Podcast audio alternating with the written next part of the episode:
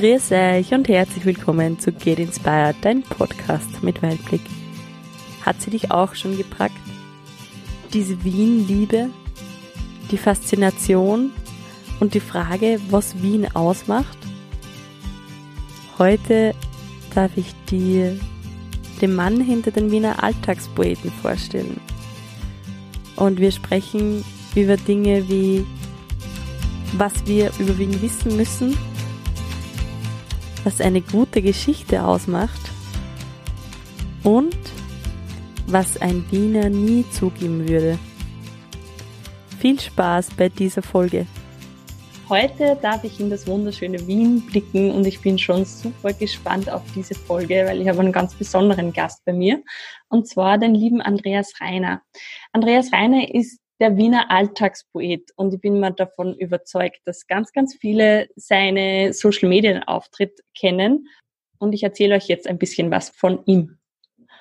Nach 3 Jahren in Nordamerika, in denen er im Montreal Holocaust Memorial Center seinen Zivildienst absolvierte, hat er an 2 Universitäten in Amerika unterrichtet und kehrte danach in seine Heimatstadt Wien zurück.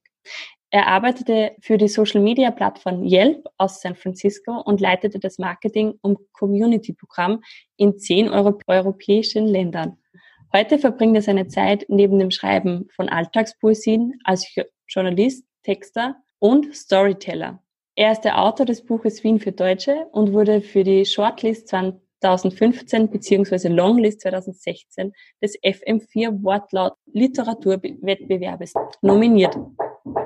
Hallo und herzlich willkommen. Schön, dass du da bist, lieber Andreas. Danke, dass du dir Zeit nimmst. Servus, hallo und grüß Gott nach Oberösterreich und in die ganze Welt. Lieber Andreas, was ich jetzt da gar nicht rausgelesen habe, wie alt bist du? Das ist eine sehr indiskrete Frage. Ja? Aber ich verrate... Das ist so mein Breaker gleich in der Früh. Ich verrate dir, ich bin 39. 39. Ja, nach diesem tollen Werdegang hätte ich tatsächlich auch schon geglaubt, du bist älter, du siehst aber nicht aus wie 39, das möchte ich dazu sagen. Ja, ich verdiene ja wahnsinnig viel Geld mit den Wiener Alltagspoeten und investiere das ganze Geld in plastische Chirurgie. Das merkt man. Schön.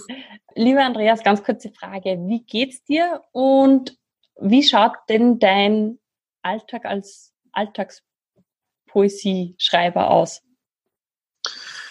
Mir geht es eigentlich gut. Es ist jetzt natürlich eine sehr besondere Zeit, in der wir alle leben. Hat sich jetzt doch viel, viel verändert. Ist alles irgendwie ein bisschen ruhiger geworden.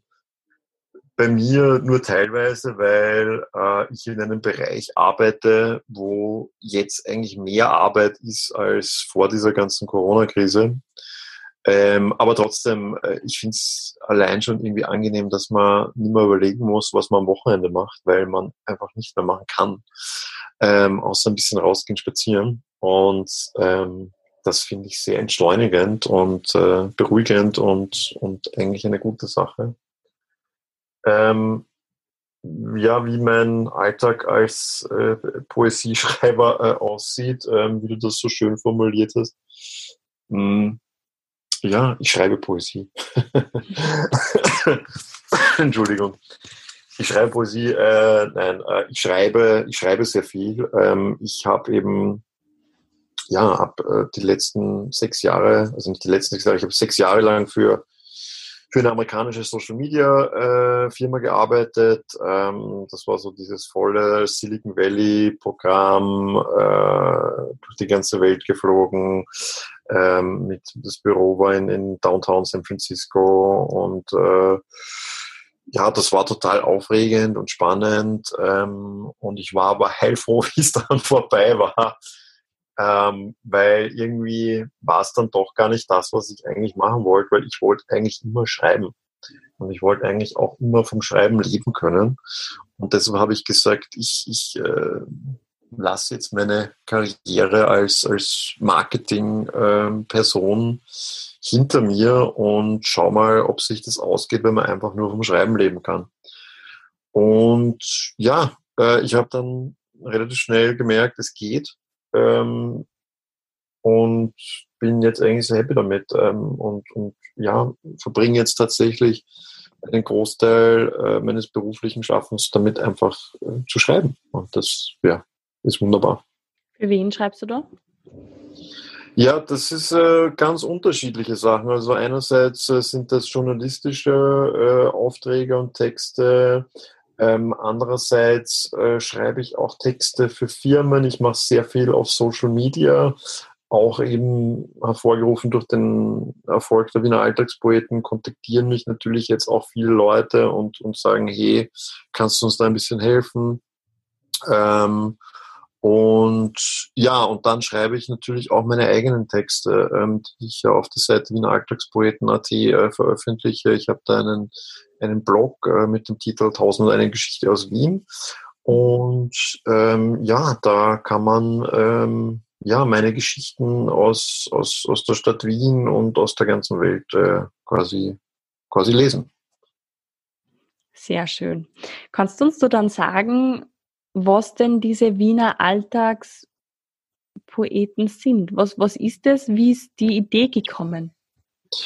Die Idee ist deshalb gekommen, weil ich mir immer schon gedacht habe, dass wenn man durch Wien geht oder wenn man in der U-Bahn fährt oder im Beisel sitzt oder im Kaffeehaus, es passieren unglaublich viele Sachen um einen herum, was man vielleicht gar nicht so wahrnimmt, weil man ja oft auch in seinem Tunnel drin ist und entweder aufs Handy schaut oder die Kopfhörer drin hat. Und das ist eigentlich sehr kontraproduktiv, finde ich, weil, wie gesagt, um einen herum passieren wahnsinnig viele Sachen, viel Lustiges, viel Tragisches, viel Trauriges, viel Poetisches. Und ich habe mir irgendwann gedacht, eigentlich müsste man das einfach mal aufschreiben. Und ja, das habe ich dann gemacht und dann einfach ganz schnell eine Instagram-Seite kreiert und das hochgeladen. Und ja, wie das halt so ist auf Social Media, das braucht natürlich ein bisschen, bis das wächst. Aber ich habe eigentlich sehr schnell gemerkt, dass der Zuspruch sehr hoch war. Ja, also auch damals, wie ich nur, 200 Follower hatte, habe ich trotzdem gemerkt, dass es diesen 200 halt sehr gut gefallen hat. Ja. Und ja, dann ist das Ganze halt wirklich, ja, ist halt irrsinnig schnell gewachsen und hat jetzt eine Größe, die ich natürlich überhaupt nicht vorhersehen konnte, wie ich das gestartet habe, so als kleines Spaßprojekt. Dass das so gut ankommt, das habe ich natürlich nicht gewusst, aber ich freue mich natürlich wahnsinnig drüber. Mhm. Sind jetzt mittlerweile 76.000 Follower. Genau, ja. Ziemlich, ziemlich cool. Wie funktioniert das? Ich bin jetzt einfach neugierig. Wie funktioniert das? Hörst du diese Gesprächsfetzen alles selber oder wo bekommst du diese Poesie her? Ja, leider habe ich nicht die Zeit, den ganzen Tag U-Bahn zu fahren und im Beisel zu sitzen, weil, auch wenn ich vorher einen Witz darüber gemacht habe, natürlich ist das Ganze ja ein Projekt, wo eigentlich praktisch kein Geld reinkommt. Mhm. Also ich mache das eigentlich in meiner Freizeit. Am Anfang war es natürlich so, dass das alles von mir war. Und jetzt mittlerweile ist es tatsächlich so, dass 90% nicht von mir ist. Und dass die Leute das einschicken. Und dafür bin ich natürlich sehr dankbar, weil ohne dem würde die Seite gar nicht mehr funktionieren. Oder ich könnte halt nur, einmal alle 2 Wochen was posten, weil, wie gesagt, ein einzelner Mensch kann jetzt auch nicht so viel durch Wien gehen, dass er so viele tolle Sachen erlebt. Aber wenn da draußen hunderte Menschen sind, oder tausende, oder 2 Millionen Menschen, die in Wien wohnen, und die alle ihre Ohren aufsperren und dann alle mir diese Sachen auch schicken, oder zumindest ein Teil davon, dann funktioniert das. Und wie gesagt, das, ohne dem würde das gar nicht klappen. Und gibt es so ein Lieblingszitat, das du da raus hast, das du da eigentlich immer, gibt es sowas oder sagt man, die sind einfach alle so cool, dass da nichts gibt, was einem so ganz gut besonders gefällt? Doch, natürlich, es gibt Zitate, die gefallen mir gut, und dann gibt es Zitate, die gefallen mir sehr gut. Das geht wahrscheinlich auch allen Lesern so, ja. Also nicht jeder findet jedes Zitat gut, ja. Oder sehr gut, ja.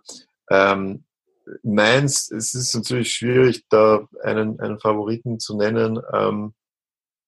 Ich sage jetzt zwei, ja. Ich sage so eins, das ist so ein absoluter Klassiker, und das habe ich auch schon oft erwähnt. Das war, wie Wien wieder mal zur lebenswertesten Stadt der Welt gewählt wurde, zum 100.000. Mal.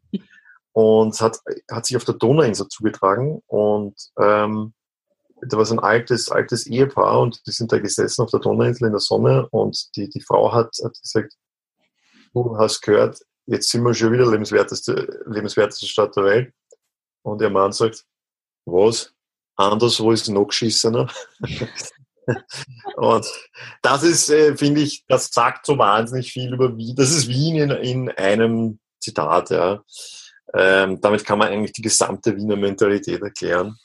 Und das Zweite ist kein Zitat. Das ist das einzige Posting, das ich jemals gemacht habe, wo kein Dialog war, wo ich nur eine Situation beschrieben habe. Und interessanterweise ist das bestperformendste Posting, das ich jemals gehabt habe. Das war am Höhepunkt von dieser Corona-Solidarität, die ja ausgebrochen ist, wo dann alle Leute angefangen haben, so Berufsgruppen wie Supermarktkassierer plötzlich zu feiern, was ich auch ganz toll finde. Und ich habe da auch auf den Alltagspoeten einen Hashtag dazu gegründet, mit dem Titel Wiener Alltagshelden, weil ich auch wollte, dass diese Leute, die ja wirklich wahnsinnig Tolles geleistet haben in den letzten Wochen, dass die auch gefeiert werden. Naja, und das war eben so, das war eine Szene im Supermarkt. Ein älterer Herr geht zur Kasse mit 15 Tafeln Schokolade. Und alle um ihn herum haben gedacht, schon wieder ein Hamsterkäufer, oje, mühsam. Und er zahlt seine 15 Tafeln Schokolade, und nachdem er gezahlt hat, geht er zurück ins Geschäft und verteilt die Tafeln Schokolade an die Supermarktmitarbeiter. Und das war eben ein wortloses, also eine konversationslose Situation, da wurde nicht gesprochen. Aber fand ich total schön, und fanden offenbar auch meine Leser total schön, weil, wie gesagt, es ist tatsächlich dann das bestperformendste Posting geworden, was es auf den Alltagspoeten bisher gegeben hat. Das ist sehr, sehr schön.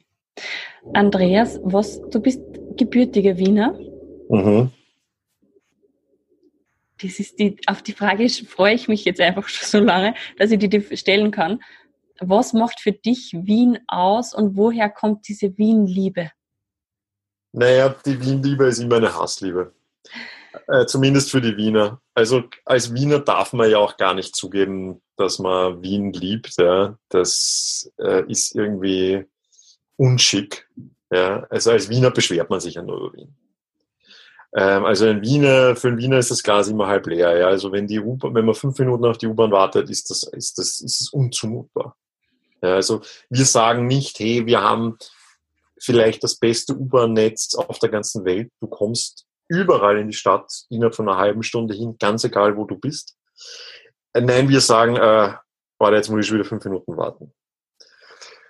Also es ist, und dann gleichzeitig ist aber so, als echter Wiener, sobald du Wien dann verlässt, du hast sofort Heimweh. Ja, also wenn du ins Auto steigst und auf der A1 Richtung Westen fährst, auf der Höhe von St. Pölten, hast du schon wieder Heimweh und möchtest nicht wieder umdrehen. Und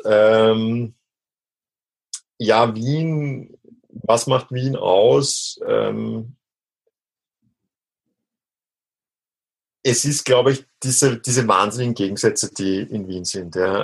Also einerseits hast du diese unglaublich altmodische und traditionelle Stadt, wo du aber nur 3 Schritte weitergehen musst, und du bist in einem totalen modernen Viertel mit hippen Geschäften und Cafés und allem, was dazugehört.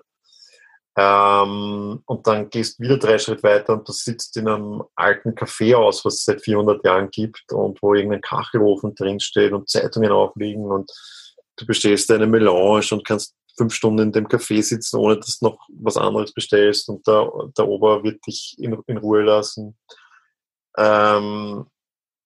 Es ist der Wiener Schmäh und der Wiener Charme ist, denke ich, schon was sehr Einzigartiges. Die Wiener sind da auch wahnsinnig stolz drauf, auf ihren Schmäh. Ich sage immer so, der Wiener Schmäh ist auch immer eine Gratwanderung zwischen Humor und einfach nur unfreundlich sein. Ja? Und viele schaffen diese Gratwanderung nicht und sind dann einfach nur unfreundlich. Und das finde ich zum Beispiel auch sehr schade. Also ich finde, dass diese Wiener Grand und diese Wiener Unfreundlichkeit, das finde ich, ist die schlechteste Eigenschaft in Wien. Ja, auch wenn es sich humoristisch natürlich sehr gut verwerten lässt.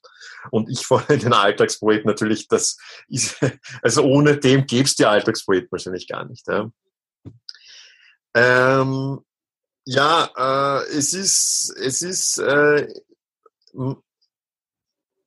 was ich auch an Wien cool finde, es ist auch, du hast diese ganze Nähe, diese geografische Nähe zu Osteuropa und zum Balkan, ja, dadurch ist Wien einfach ein unglaublicher Schmelztiegel der Kulturen immer schon gewesen. Ja, Wien war immer schon eine Einwandererstadt, auch wenn sich jetzt heute da Politiker darüber aufregen und sagen, das ist jetzt irgendwie neu, dass da plötzlich Ausländer sind. Es war immer schon so. Also Wien war immer eine Ausländerstadt und ohne die Ausländer wäre Wien unfassbar langweilig. Also,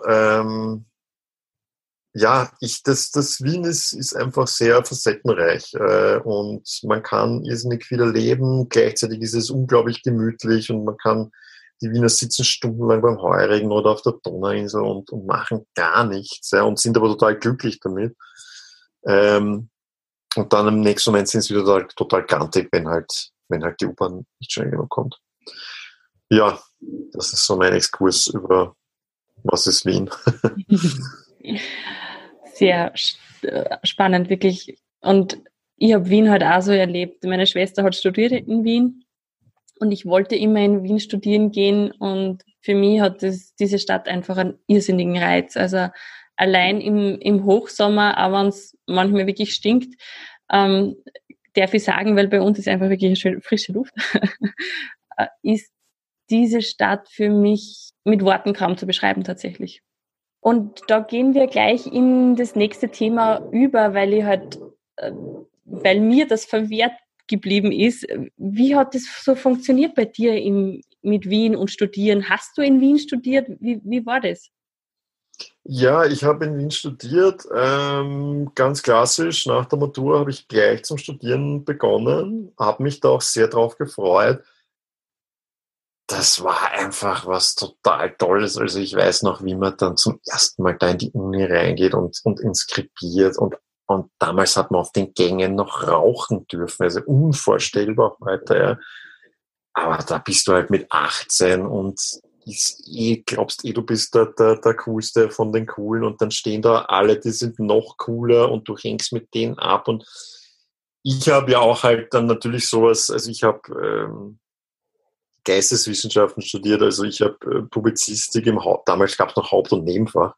Ich habe Publizistik im Hauptfach studiert und im Nebenfach Philosophie und Germanistik.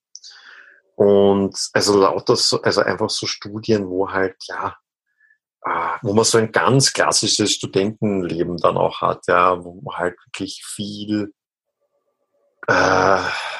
am Abend zusammensitzen und über irgendwelche Werke der Literatur, der Philosophie diskutieren und dabei halt rauchen und ein Bier nach dem anderen trinken, in WGs leben und halt Partys und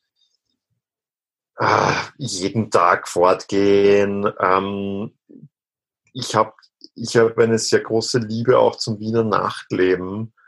Was auch sowas ist, ich glaube, manche Leute finden das Wiener Nachtleben auch nicht so spannend, ja, weil, also wenn du jetzt irgendwie so in einen Techno-Club gehen willst, dann ist Wien, glaube ich, eher, ja, da ist das Angebot eher nicht so groß, aber ich bin halt so dieser klassische Bar-Beisel-Typ und da finde ich, da hast du in Wien ein unfassbar, also du kannst gar nicht in alle Bars in Wien gehen. Und ja, das Wiener Nachtleben ist halt auch sehr auf Trinken und Reden fokussiert und jetzt weniger so auf Tanzen und in den Club gehen. Auch wenn es das natürlich auch gibt, also ich bin auch im Flex aufgewachsen früher, da war, wo das Flex noch wirklich eine Institution war. Es war super, also in Wien studieren war total super. Das finde ich eine ganz tolle Stadt zum Studieren. Ich bin dann, irgendwann kam dann dieser Zeitpunkt, wo ich dann aber gesagt habe, ich habe absolut genug von Wien und ich möchte hier raus. Und habe mich deshalb für den Auslandszivildienst beworben. Das wissen viele gar nicht, dass es das gibt. Also man kann tatsächlich Zivildienst auch im Ausland machen. Und dann in Österreich angerechnet. Genau so ist es. Ja, also da machst du in Österreich keinen mehr. Ja.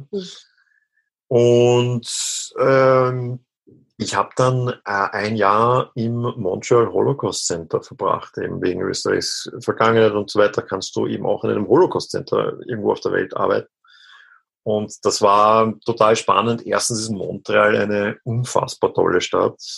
Kennt man hierzulande, glaube ich, nicht sehr. Ich wusste nichts darüber, ehrlich gesagt, aber es ist wirklich eine der tollsten Städte überhaupt. Und ja, natürlich die Arbeit im Holocaust Center war auch irrsinnig bereichernd, was auch keiner weiß hier ist.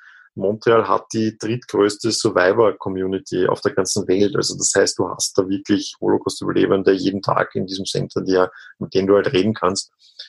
Und ja, und dann habe ich irgendwie runtergerochen und war dann kurz wieder in Wien, wollte aber eigentlich ganz schnell wieder weg und habe mich dann für ein Fulbright-Stipendium beworben und war mit diesem Stipendium dann ein Jahr am Bard College, und es ist so ein Liberal Arts College in Upstate New York, mitten in der Pampa.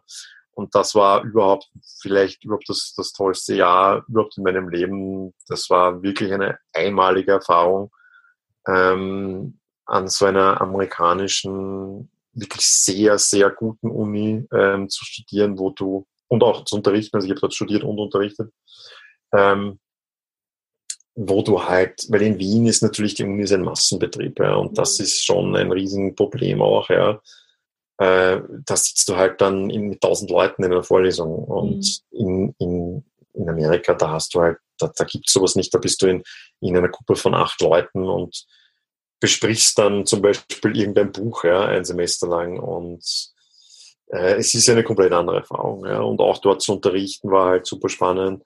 Ich war dann noch an einer weiteren Uni in Connecticut und ja, und dann hat es mir auch irgendwann wieder gereicht und dann war ich auch sehr froh, wie ich dann wieder zurück in Wien war. Weil du deinen Zivildienst schon angesprochen hast, was war für dich da das Prägendste? Wo hat es für dich da einen Moment gegeben, wo du gesagt hast, genau deshalb müssen wir schauen, dass die Geschichte nicht vergessen wird?